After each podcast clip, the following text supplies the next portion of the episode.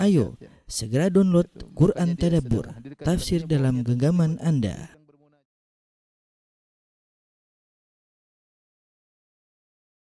Yang kita bahas pertama adalah urgensinya kita belajar ini. Yang pertama bahwasanya eh, tiga pokok eh, pembahasan seluruh agama Samawiyah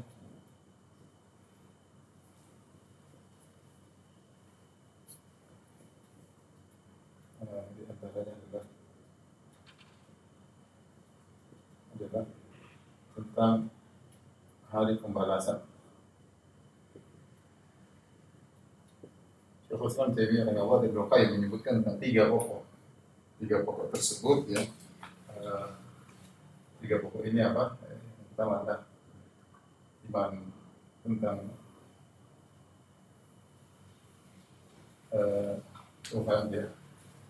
Tentang ibadah kepada ibadah kepada Tuhan.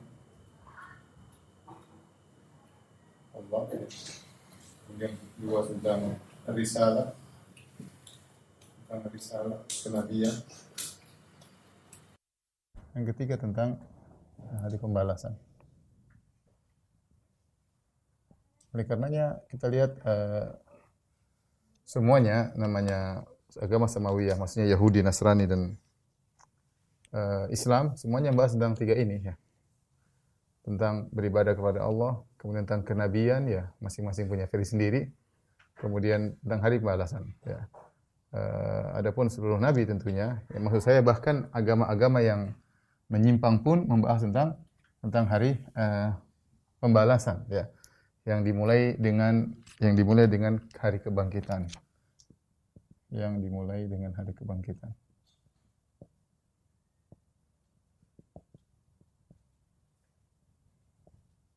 Jadi ya, tentu ini menunjukkan urgensinya kita belajar tentang eh, hal ini. Kemudian yang kedua,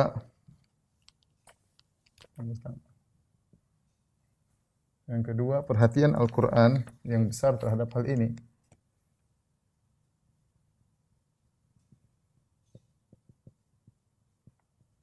Tentang hari kebangkitan.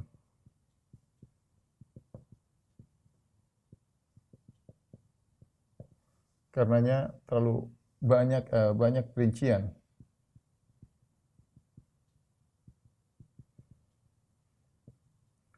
tentang hari kebangkitan dalam Al-Quran.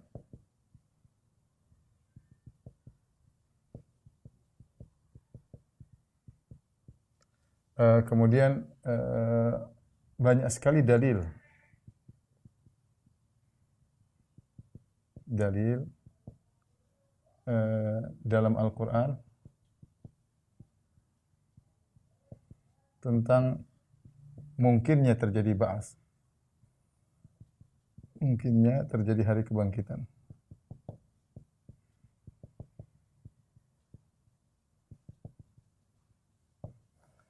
Eh, dalil tentang hari kebangkitan, tentang dahsyatnya hari kiamat, tentang kondisi manusia ketika hari kebangkitan ini dijelaskan Al-Quran dalam banyak sekali ayat, banyak sekali. Ini menunjukkan perhatian Al-Quran eh, terhadap eh, masalah ini.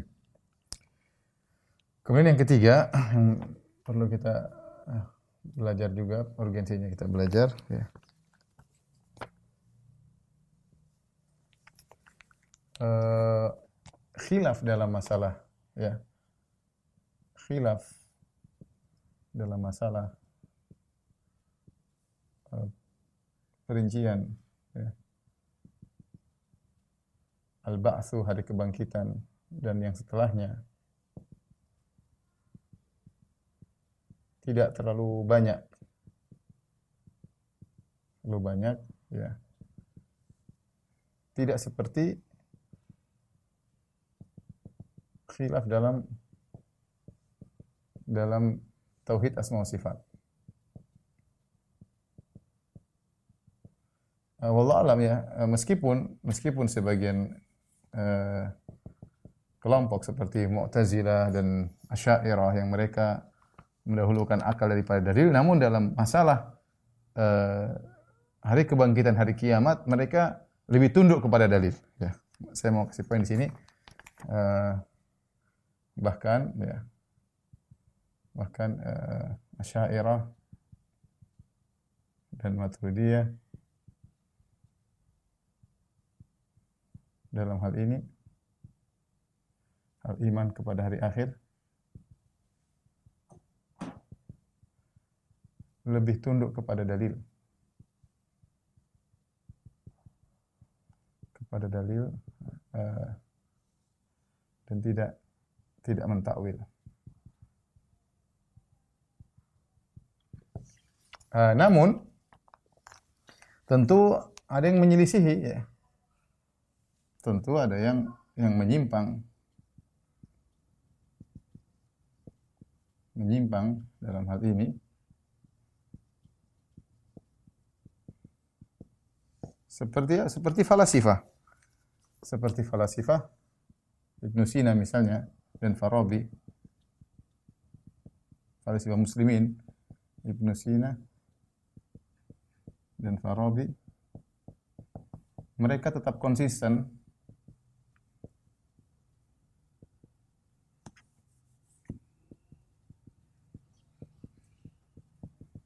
konsisten dalam mentakwil. Jadi uh, mentakwil ya. Baik mentakwil dalam semua sifat tauhid tentang sifat-sifat Allah Demikian juga tentang hari kebangkitan. Oleh karena Ibn Sina uh, meyakini atau falasifah meyakini, mereka meyakini yang dibangkitkan hanyalah hanyalah ruh, bukan jasad. Hanyalah ruh, bukan jasad. Nanti kita akan bahas secara detail insyaallah ya. Uh, apa dalil mereka? Dalilnya sebagaimana ayat-ayat sifat zahirnya tasbih zahirnya syirik atau tasbih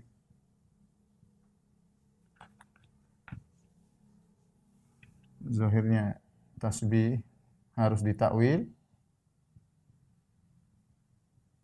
Maka demikian pula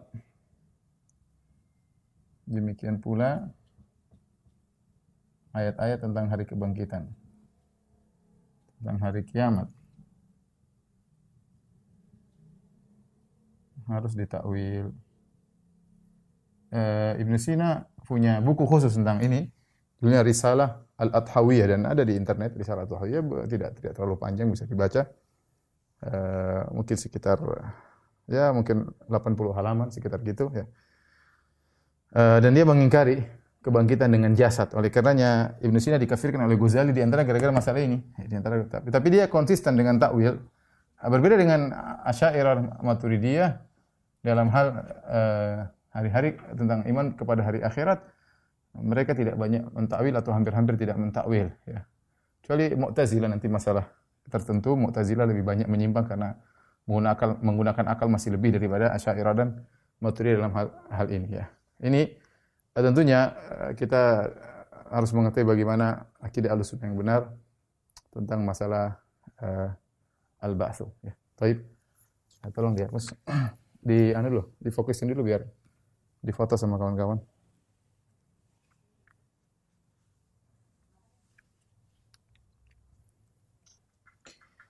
Setelah ini insya Allah kita akan uh, membahas tentang definisi al-ba'ath.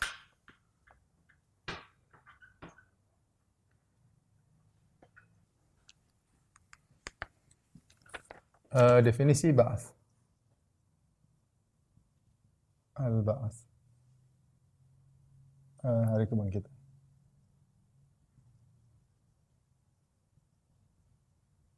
Uh, kita secara bahasa Indonesia Eh, kebangkitan adalah ya, uh,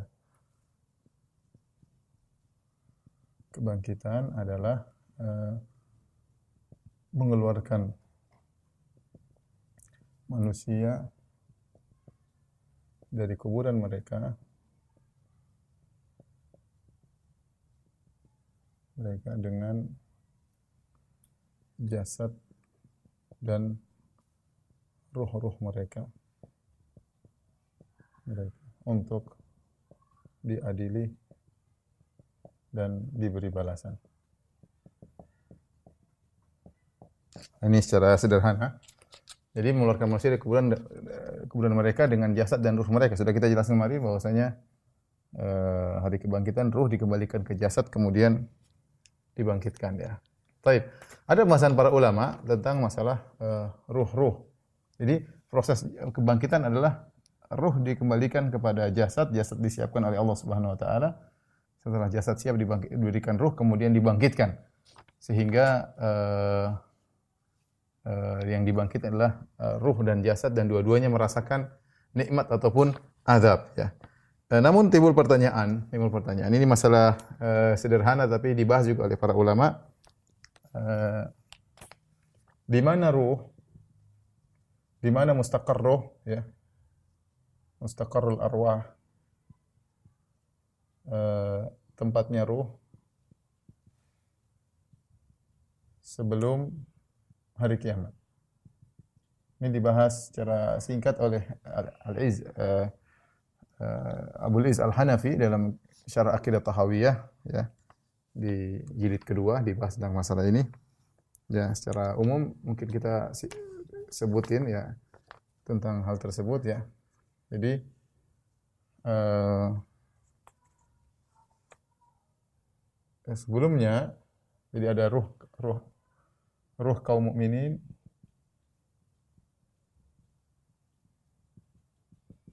kemudian ruh-ruh kaum kafir. Sebelum ini semua, sebelum ini semua, uh,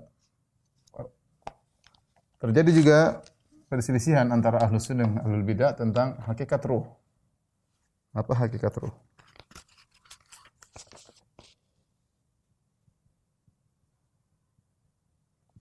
Secara umum ada ada tiga pendapat ya bahwasanya ruh itu qadim kata sebagian orang mengatakan ruh qadimah arwah qadimah itu ruh azali dan ini tentu pendapat yang tidak benar. Eh, Ibnu Ibnu Abdul Hanafi juga menyebutkan bahwa ini adalah pendapat yang menyimpang karena Al-Marwazi dan juga yang lainnya telah ijma ulama bahwasanya ruh adalah makhluk. Ini tidak benar, ini tidak benar ya, karena ruh adalah makhluk. Makhluk berarti berarti tidak azali. Allah berkata, Allahu khaliqu kulli syai. Wa huwa ala kulli syai. Allah menciptakan segala sesuatu dan termasuk sesuatu adalah ruh. Allahu khaliqu kulli syai. Allahu khaliqu kulli syai.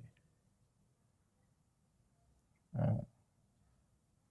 Allah, Allah menciptakan segala sesuatu. Di antara sesuatu tersebut adalah ruh ya. Kemudian pendapat yang kedua yang uh, tidak benar juga bahwasanya ruh tafna. Bahwasanya ruh akan sirna. Ya, uh, sehingga uh, akan akan sirna ya. Ini juga tidak benar. Pendapat ahlu sunnah Makanya sebagian orang berpendapat ruh akan sirna.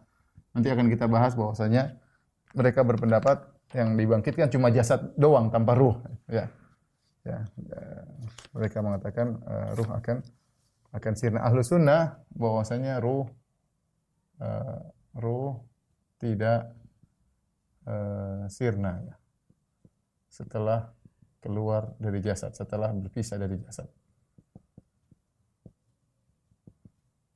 Setelah berpisah dari jasad dia tidak dia tidak sirna. Tetapi dia menunggu tapi dia menunggu hari kiamat. Menunggu hari kiamat. Nah, pertanyaan, di manakah dia?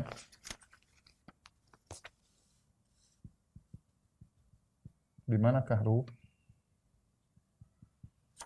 Ini yang dijelaskan oleh Ibn Abi Al-Hanafi. Ini sekedar tambahan, sebenarnya tidak urgent juga. Cuma sekedar tambahan ilmu bagi kita ya. Uh, inilah pembahasan di sini. Ya. Ruh kaum mukminin uh, mungkin kita bisa klasifikasi ya. artinya masih muslim bukan kafir. Bukan kafir. Bukan kufar.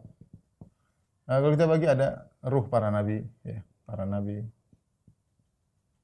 Kemudian ruh para syuhada. Kemudian kita boleh katakan uh, ruh kaum mukminin secara umum.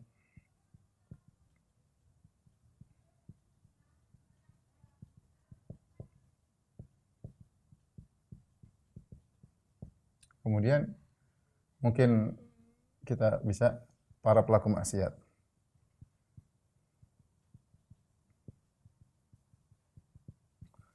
Uh, ada pun orang-orang kafir, ada ada dua pendapat, ada beberapa pendapat ya. Ada yang mengatakan ya khilaf ya. Ada yang mengatakan ruhnya di neraka, di neraka. Ada yang mengatakan di sijin, sijin ya di bagian bumi yang paling dalam, yang panas, yang sempit ya dan seterusnya ya. Uh, adapun ruh para nabi wal alam bisawab ya. ya. Tentunya di surga. Di surga ya. Di sisi Allah ya Ya, bagaimananya wallah alam. Bagaimananya ya, bagaimana kenikmatan mereka wallah alam ya.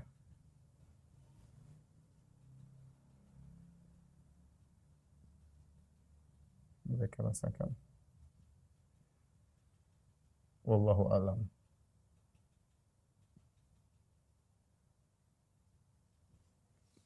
Taib. Para syuhada uh, sebelumnya kaum mukminin ya disebutkan nasamatul mukmin tairun eh, ya'luku fi syajaril jannah ya. Kata Nabi sallallahu alaihi wasallam, nasamatul mu'min tairun ya'luku fi syajaril jannah hatta yurji'ahu Allah yurji'ahu Allah atau yurji'ahu Allah ya ila jasadihi yaumal qiyamah. Kata Nabi SAW, ruhnya kaum mukminin adalah toir. Di sini disebut toir. Toir maksudnya burung. Burung yang dia bergantung di pohon-pohon surga uh, sampai jadi jasadnya di alam barzah atau alam dunia, ya, alam barzah. Adapun ruh orang beriman dia uh, berterbangan di di surga, ya, uh, dan bergantung di pohon-pohon surga sampai Allah Subhanahu wa taala mengembalikan kepada jasadnya pada hari kiamat kelak. Para syuhada, para syuhada lafalnya uh, arwah ja'alallahu arwahahum ya. Jadi arwahahum fi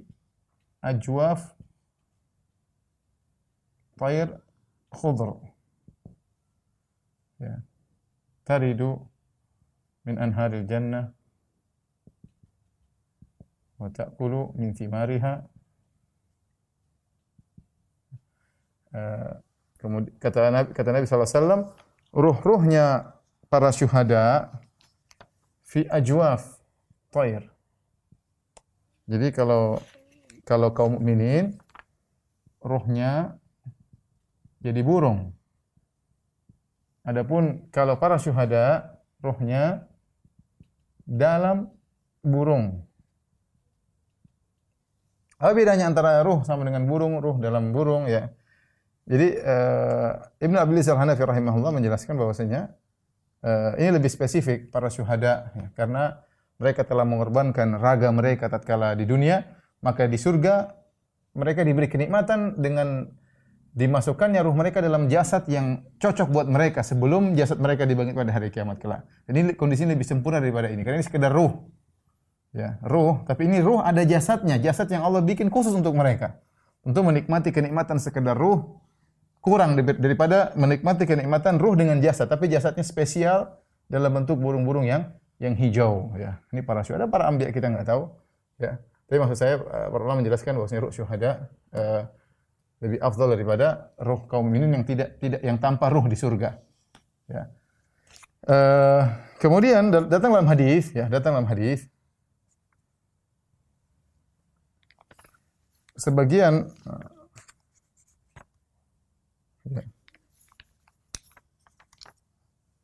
Uh, sebagian ruh kaum mukminin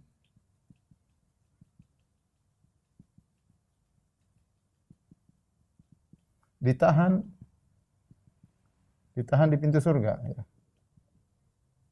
Misalnya misalnya karena hutang.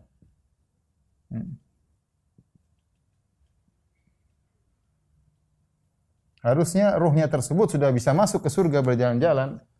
Ya seperti Nabi ketika ada seorang bertanya, Rasul kalau saya mati syahid saya masuk surga. Kata, apakah semuanya sedikit saya masuk surga? Kata Nabi ya. Kemudian tiba-tiba kata Nabi, kecuali hutang. Hutang buat kau ter tertahan tidak masuk surga. Baru saja Jibril menyampaikan kepada kepada saya ya. Jadi uh, bisa jadi ruh seorang harusnya dia di alam barzah, ruhnya sudah diberi izin oleh Allah untuk masuk ke surga, merasakan kenikmatan khusus ya tetapi gara-gara dia punya hutang, dia tidak bisa ya tertahan di pintu pintu surga, tertahan di pintu surga ya. Kemudian uh, sebagian kaum ini ada yang mengatakan ruhnya dalam alam barzakh ya. Intinya banyak pendapat ya. Pelaku maksiat bagaimana ya? Pelaku maksiat dalam kita tahu kita sudah bahas tentang azab azab kubur bahwasanya di antara mereka ada yang diazab di dalam alam barzakh. Tapi ini saya yang menyampaikan bahwasanya apa pun pendapat tentang ruh pada hari kiamat kelak ruh tersebut akan dimasukkan ke dalam jasad baru kemudian dibangkitkan untuk diadili dan diberi balasan. Ya, ini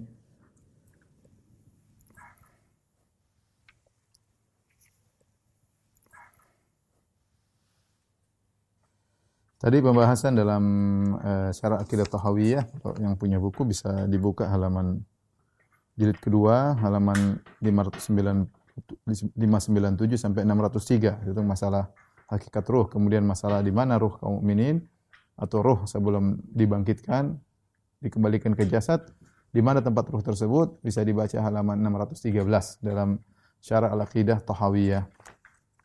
Buku yang sangat baik karya seorang ulama bermadzhab Hanafi Ibnu Abdul Al-Hanafi rahimahullahu taala dalam buku tersebut dia menukil sebagian dari Ibnu Taimiyah Ibnu Qayyim dan sebagian juga dari uh, tahrirat uh, beliau dari apa namanya uh, tahqiq beliau ya, Ibn Abdul Hanafi rahimahullah taala dan itu buku sangat baik bagi orang yang ingin uh, uh, bertakhusus atau mendalami akidah.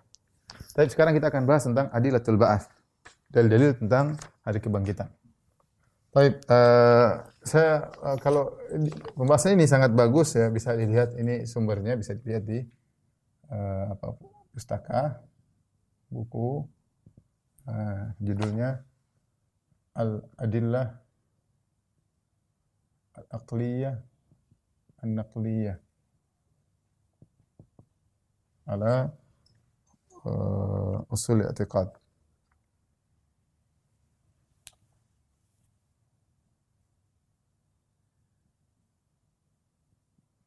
karya doktor ya doktor Saud Arifi Eh, dosen di Ummul Qura ya. Baik, uh, ini sebagai teman yang ingin mendalami bisa membaca buku ini ya.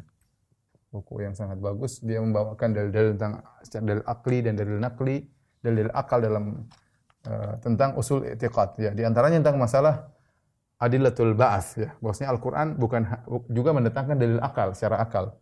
Ya, karena Al-Qur'an diturunkan kepada kaum musyrikin yang mereka mengingkari adanya hari uh, kebangkitan. Adapun dalil akal, ya mungkin kita bisa bagi dua ya.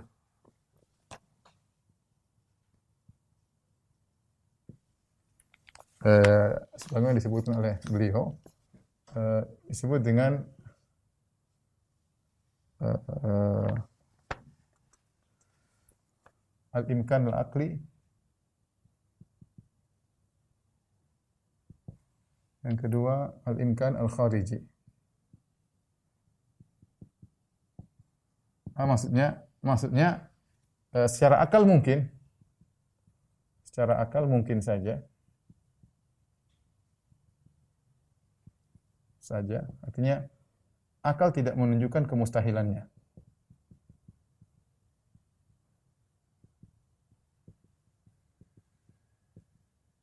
kemustahilannya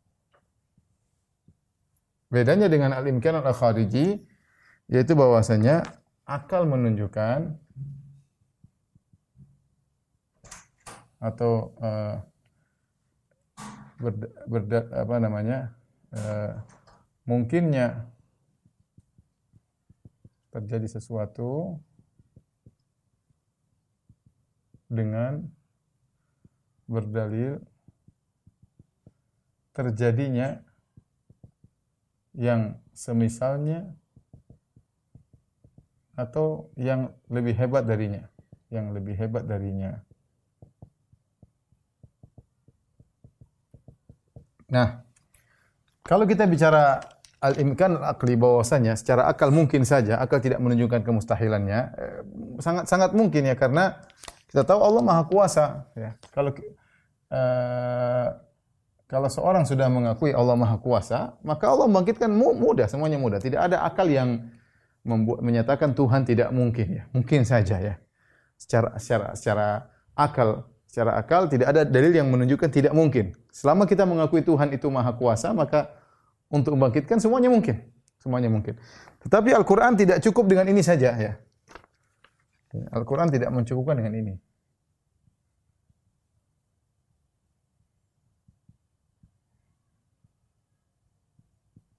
Dengan dengan mungkin secara akal, mungkin secara akal. Kenapa? Karena uh, ketika itu Al-Quran berhadapan dengan orang-orang musyrikin Arab yang yang mereka mengakui adanya Tuhan, tapi mereka mengingkari adanya hari kiamat ya. Uh, kalau kita kalau dikatakan mungkin saja tapi otak mereka mengatakan mustahil. Man yuhyil wa hiya ramim. Siapa yang bisa menghidupkan kembali idham ya tulang belulang yang sudah rapuh ya kemudian bisa dihidupkan kembali ya. Oleh karenanya Al-Qur'an mengajak mereka ber, ber, berpikir lebih daripada itu, bukan sekedar mungkin-mungkin tapi Al-Qur'an berbicara dengan agar mereka memandang suatu kenyataan yang ada di hadapan mereka jadi berdalil dengan suatu yang nyata. Khariji ini maksudnya nyata ya. Imkan khariji ini nyata bukan mungkin secara akal saja, tapi mungkin secara nyata mungkin terjadi ya. Karena mungkinnya terjadi sesuatu dengan berdalil, berdalil dengan sesuatu yang uh, dengan sesuatu yang semisalnya atau yang lebih hebat darinya yang telah terjadi, yang telah terjadi di dunia.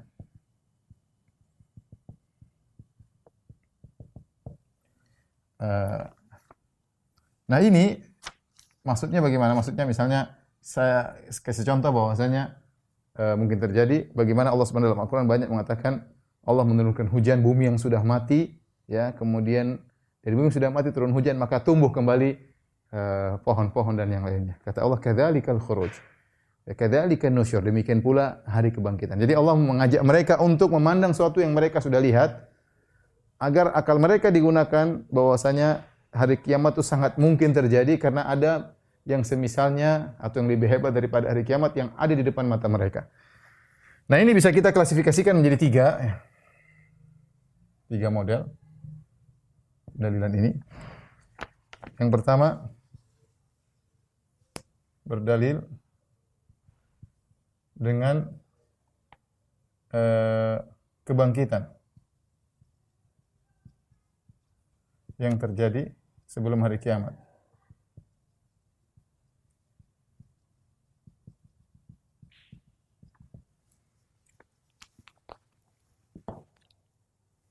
Jadi sebelum hari kiamat. Kemudian yang kedua uh,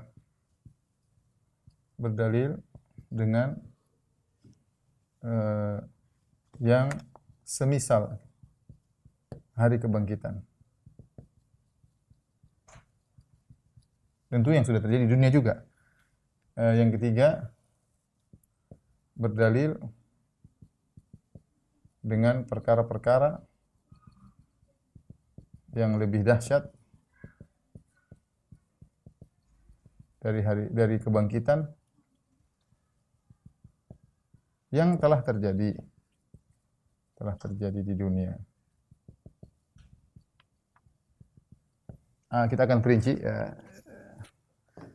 Ini tiga, tiga model pendalilan yang mungkin nanti kita bisa klasifikasikan dari Al-Quran tentang kemungkinan terjadinya hari hari kiamat. Nanti ada dalil tambahan terakhir insya Allah. Uh, yang pertama adalah dengan kebangkitan terjadi sebelum hari kiamat. Jadi Allah Subhanahu wa taala menyebutkan beberapa kisah. Allah sebutkan beberapa kisah uh, tentang terjadi kebangkitan. Kisah bahwa kebangkitan pernah terjadi, bahwa Allah pernah membangkitkan yang sudah mati. Membangkitkan yang sudah mati.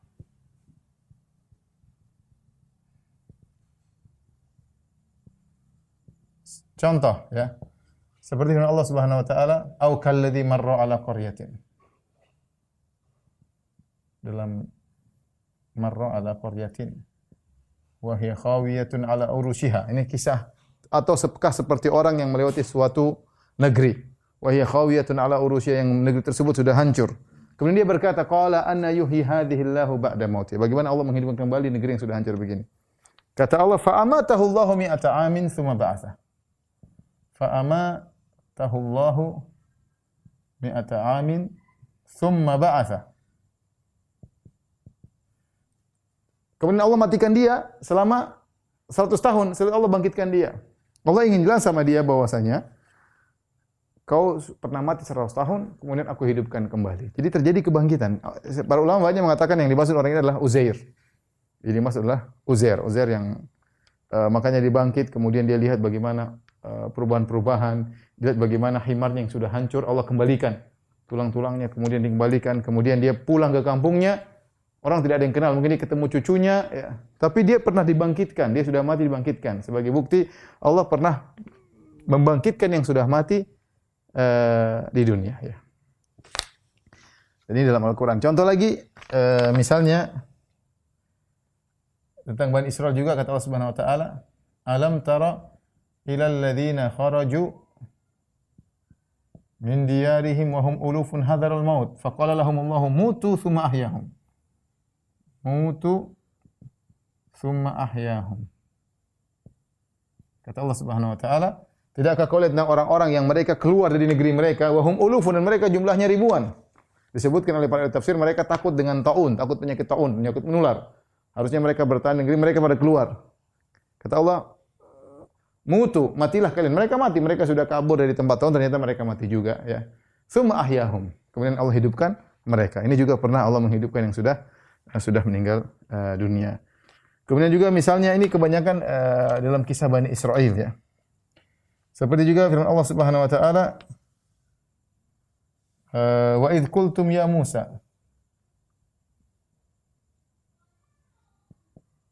Ya Musa lan nu'mina laka hatta narallaha jahra.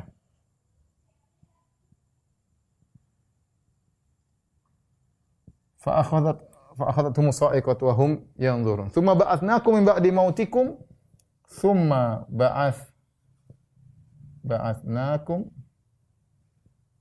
min ba'di mautikum. Dalam surat Al-Baqarah juga Tatkala kalian berkata, wahai Bani Israel, wahai Musa, kami tidak akan beriman kepada Allah sampai kami lihat langsung. Lan nu'mina laka hatta narallaha jahrah. Kami ingin lihat Allah langsung.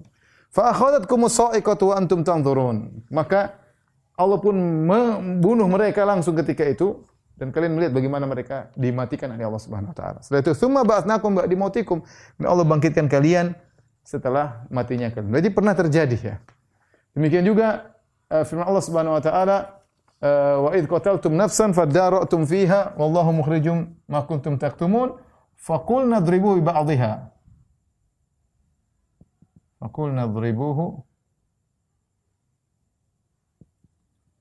bi ba'dihha. Kadzalika yuhyillahu al-mauta wa yuriikum ayatihi la'allakum ta'qilun. Kisah tentang ada seorang dibunuh kemudian Kata Allah, wa id qataltum nafsan fadara'tum fiha. Kisah Bani Israel kalau mereka bunuh seorang akhirnya mereka saling tuduh-tuduhan. Dia yang bunuh, ini yang bunuh, ini yang bunuh. Akhirnya Nabi Musa menyuruh mereka cari sapi. Yang kisah dalam surat Al-Baqarah, cari sapi yang begini. Kata mereka sapinya harus bagaimana? Terus terus sampai mereka susah. Akhirnya mereka dapat sapi.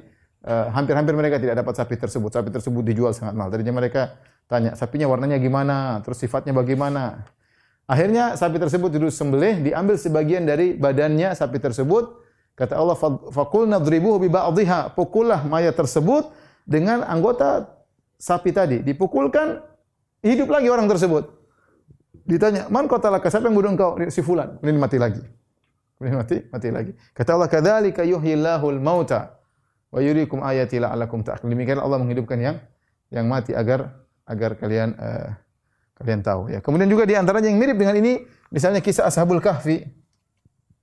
Dia tidak tidak tidak tidak mati uh, tidak mati total tapi tidur, tidur selama 300 tahun. Ini tidak tidak dalil secara uh, secara pas tetapi mirip. Makanya Ashabul Kahfi setelah tidur 300 tahun atau 309 tahun menurut Hijriah 39 tahun ya kemudian Allah bangkitkan mereka kemudian mereka melihat dunia sudah berubah tiga kurun ya 300 tahun ya orang-orang akhirnya tahu akhirnya mereka meninggal lagi ya. tapi intinya mereka sempat tidur 300 tahun kemudian bangkitkan lagi ya. ini menunjukkan Allah mampu Ya, makanya kata Allah mengatakan wa kadzalika atharna alaihim liya'lamu anna wa'dallahi haqq wa anna sa'ata la raiba fiha. Demikianlah Allah menjadikan negeri tersebut mendapati mereka agar mereka tahu bahwasanya janji Allah itu benar dan hari kiamat akan tiba, akan datang ya. Ya, karena mereka berselisih ada hari kiamat enggak? Maka Allah bikin contoh nyata tentang kisah Ashabul Kahfi. Ini contoh uh, Allah berdalil dengan ini semua ya, uh, bahwasanya pernah ada yang mati kemudian Allah hidupkan lagi.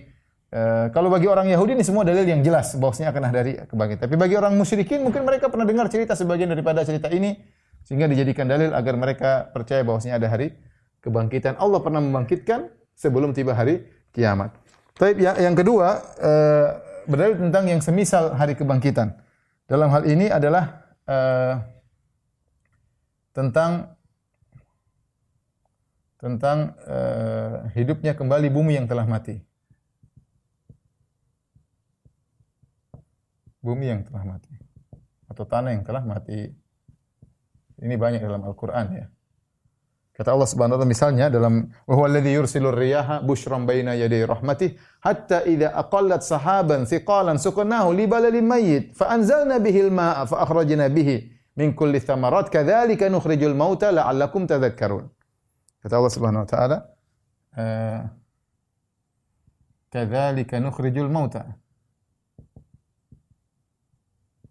La'allakum tadhakkarun. Jadi dalam surat Allah mengatakan, eh, "Wa alladhi yursilur riyah," dialah Allah yang telah mengirimkan angin busyran baina yaday rahmati sebagai muqaddimah memberi kabar gembira akan turun hujan. Hatta idza aqallat sahaban thiqalan tatkala angin tersebut sudah membawa angin uh, awan yang berat ya Kemudian Allah turunkan hujan. Fa akhrajna bihi min kulli thamarat. Dengan hujan tersebut, kata Allah kami keluarkan tumbuhan-tumbuhan. Kadzalika nukhrijul mauta. Kata Allah, demikianlah kami keluarkan orang-orang mati dari kuburan mereka. Dan sudah pernah kita singgung, akan kita singgung lagi bagaimana mayat ketika tersisa dari ajabuz dzanab, sekitar tulang ekor, kemudian Allah turunkan air hujan ke mani rijal seperti air mani laki-laki. Kemudian fayam butun, mereka tumbuh seperti sayur-sayuran yang tumbuh. Ya. Jadi oh, ini ini memang uh, dalil yang sederhana, tapi Allah mengajak mereka berpikir. Demikianlah cara kami membangkitkan mudah. Demikianlah cara kami membangkitkan. Ya, seperti juga Allah berfirman, Innal ladzi ahyaha la muhyil mauta. Ya. Innal ladzi ahyaha la muhyil mauta. Yang menghidupkan bumi itu yang akan menghidupkan yang sudah sudah mati. Kata, wa kadzalika tukhrajun. Dalam banyak ayat seperti itu demikianlah kalian akan dikeluarkan dari atas muka Allah berdalil dengan yang semisal dengan hari kebangkitan. Ya, semisal itu dari suatu yang sudah mati, tumbuhan eh, tanah yang tandus, tumbuhan yang tidak ada sudah tidak tidak hidup, tahu-tahu kena hujan tumbuh tumbuh kembali. Tapi ini dari sisi pendalilan. Sisi pendalilan yang ketiga, berdalil dengan perkara-perkara yang lebih dahsyat dari kebangkitan yang telah terjadi di dunia. Seperti apa? Uh, atau yang atau yang semisal ya, semisal tentang hidupnya kembali. Ini ini satu. Yang kedua berdalil dengan uh, berdalil dengan penciptaan semula.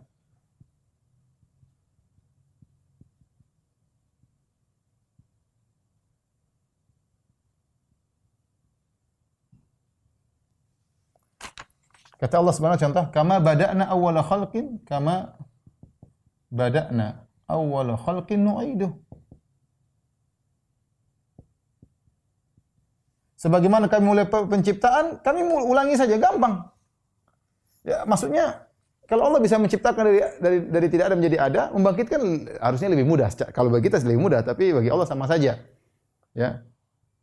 Makanya Allah berdalil dengan kalian itu kan sudah pernah diciptakan oleh Allah. Kalian ngaku. Ya sudah, membangkitkan ya mudah aja bagi Allah. Kalian sudah mengakui bisa diciptakan yang untuk anggap saja anggap saja kebangkitan penciptaan kedua kali. Apa susahnya? Anggap saja kebangkitan penciptaan yang kedua kali. Apa susahnya? Kalau penciptaan pertama Allah mampu, apa susahnya penciptaan yang yang kedua ya. Makanya mereka sering lupa akan hal ini. Kata Allah Subhanahu wa taala uh, apa namanya? Uh, wa nasiya khalqahu ya qala man yuhyil 'idhama wa hiya ramim ya. Wa daraba lana mathalan wa nasiya khalqah. Dalam surat Yasin. Wa daraba lana mathalan wa nasiya khalqahu. Qala man yuhyil 'idhama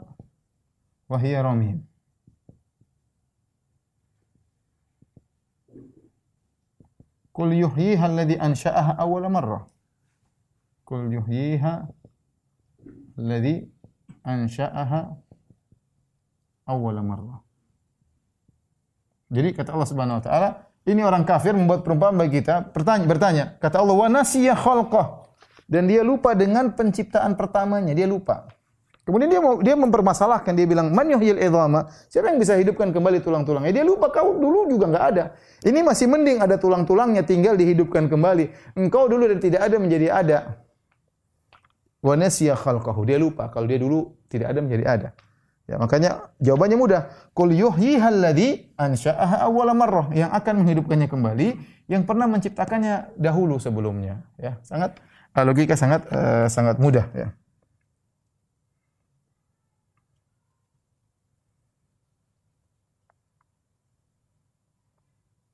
Demikian juga firman Allah Subhanahu wa taala, ya. Wa huwa alladhi yabda'ul khalqa thumma yu'iduhu wa huwa ahwanu alaihi wa huwa alladhi yabda'ul khalqa thumma yu'idu wa huwa ahwanu alaih. Dia yang pertama kali memulai penciptaan, kemudian dia pula yang akan mengulangi. Mudah ya. Dia pula yang akan uh, mengulangi. Ini ini semisal, semisal yang hari kebangkitan. Ya, semisal dengan hari kebangkitan. Anggap saja kebangkitan adalah penciptaan yang kedua berulang ya. Seperti juga firman Allah Subhanahu wa taala, "Nahnu qaddarna bainakumul mauta wa ma nahnu bimasbuqin ala an nubaddila amsalakum wa nunshi'akum fi ma la ta'lamun." Wa laqad alimtumun nas'atal ula. Kata Allah Subhanahu wa taala, "Ala ya, nubaddila amsalakum wa nunshi'akum fi ma la ta'lamun." Wa laqad alimtun nas'atal ula.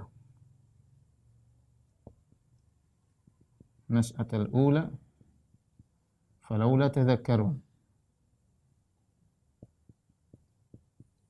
mencontoh dalam masalah surat Al-Waqiah kata Allah Subhanahu wa taala ala wa nunsyi'akum fima la ta'lamun. Kami bisa membangkitkan kalian nanti untuk kedua kalinya.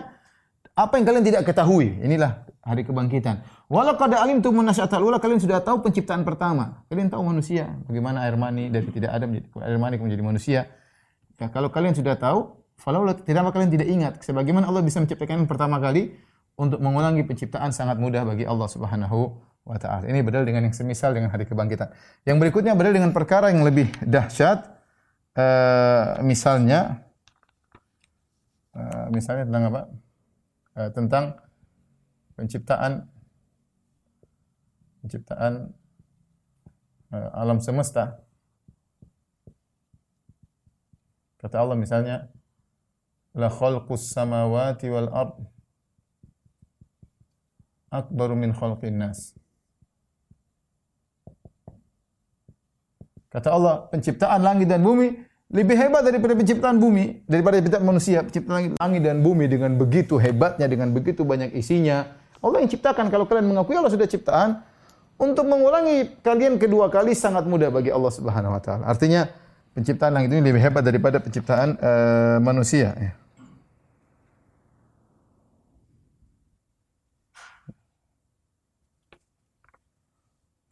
Demikian juga firman Allah Subhanahu wa taala, "Awalaysa alladhi khalaqas samawati wal ard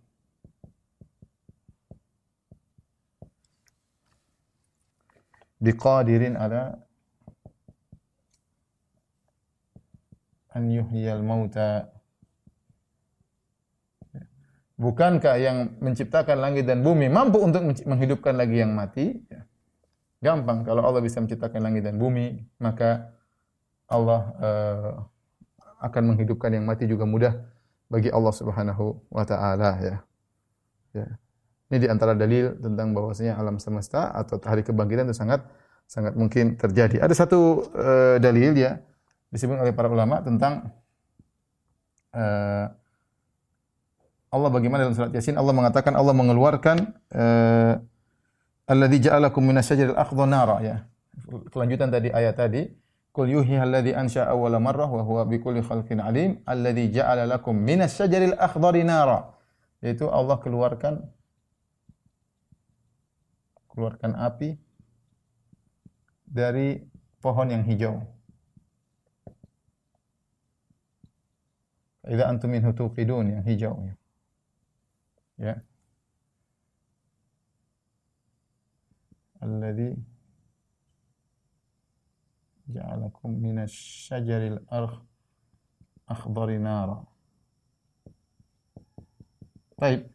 Sisi pendalilannya ini perlu mikir sedikit. Intinya bahwasanya dia mengatakan orang tersebut mah yuhyil idhama wa hiya ramim dalam surat Yasin. Siapa yang bisa menghidupkan tulang-tulang yang sudah hancur hancur dan sudah dingin dan tidak ada panas sama sekali.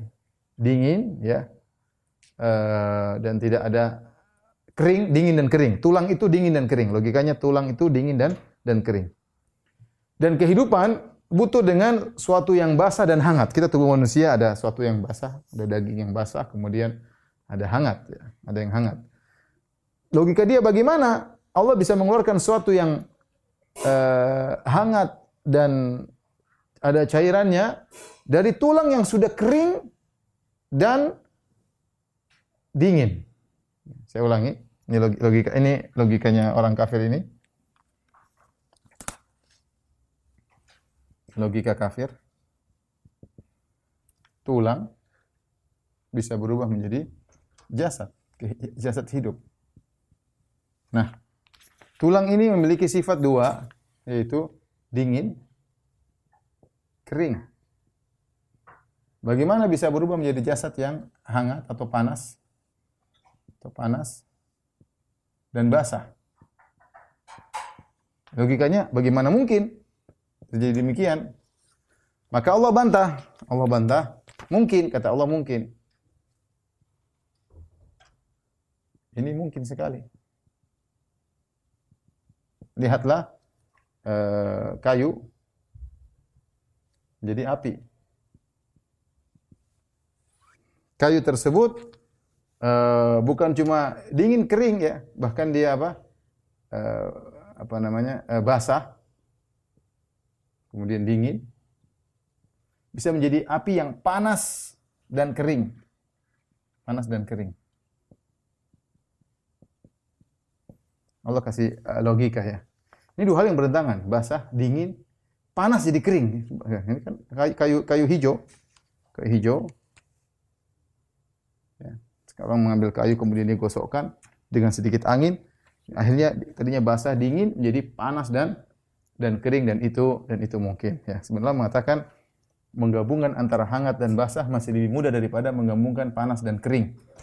Ya, menggabungkan antara hangat dan basah. Jadi kalau kayu hijau bisa menjadi api itu mungkin, maka ini pun tulang menjadi jasad hidup juga mungkin. Ini dalil, dalil tambahan. Meskipun ini tidak begitu uh, langsung menohok pada, tapi ini dalil tambahan, tidak apa. Tapi berkaitan dengan uh, berkaitan dengan jaza bahwa harus ada pembalasan secara akal, secara akal uh,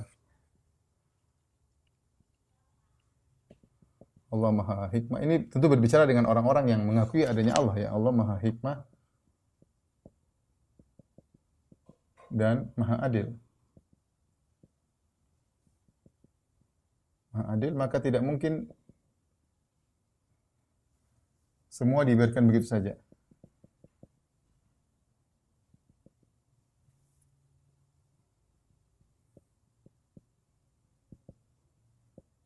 nggak mungkin apa namanya ada orang zalim, bunuh sana, bunuh sini, ngerampok harta sana, ngerampok sini, perkosa sana, perkosa sini.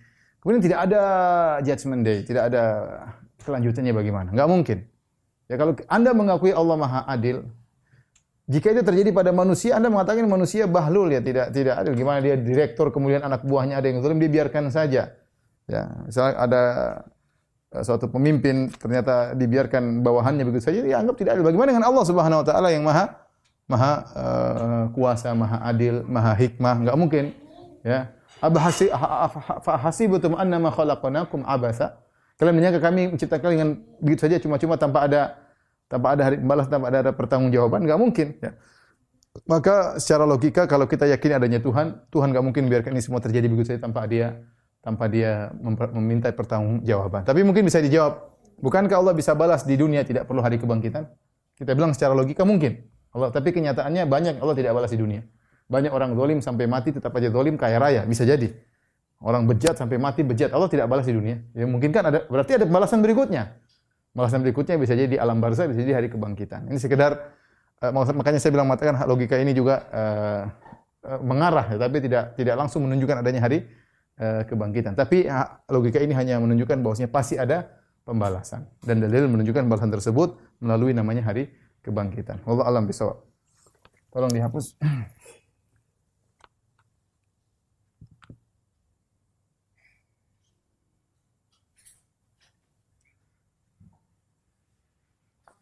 Sudah jam berapa? Oh. Saya membahas tentang kayaknya sampai sini aja dulu kali ya. Ya, gimana? Ikhwan sudah satu jam khawatir kelamaan. Karena kita akan bahas tentang para pengingkar hari kebangkitan dan kita akan masuk dalam pendapat Ibnu Sina dan logika-logikanya dan kita butuh waktu untuk uh, membahasnya.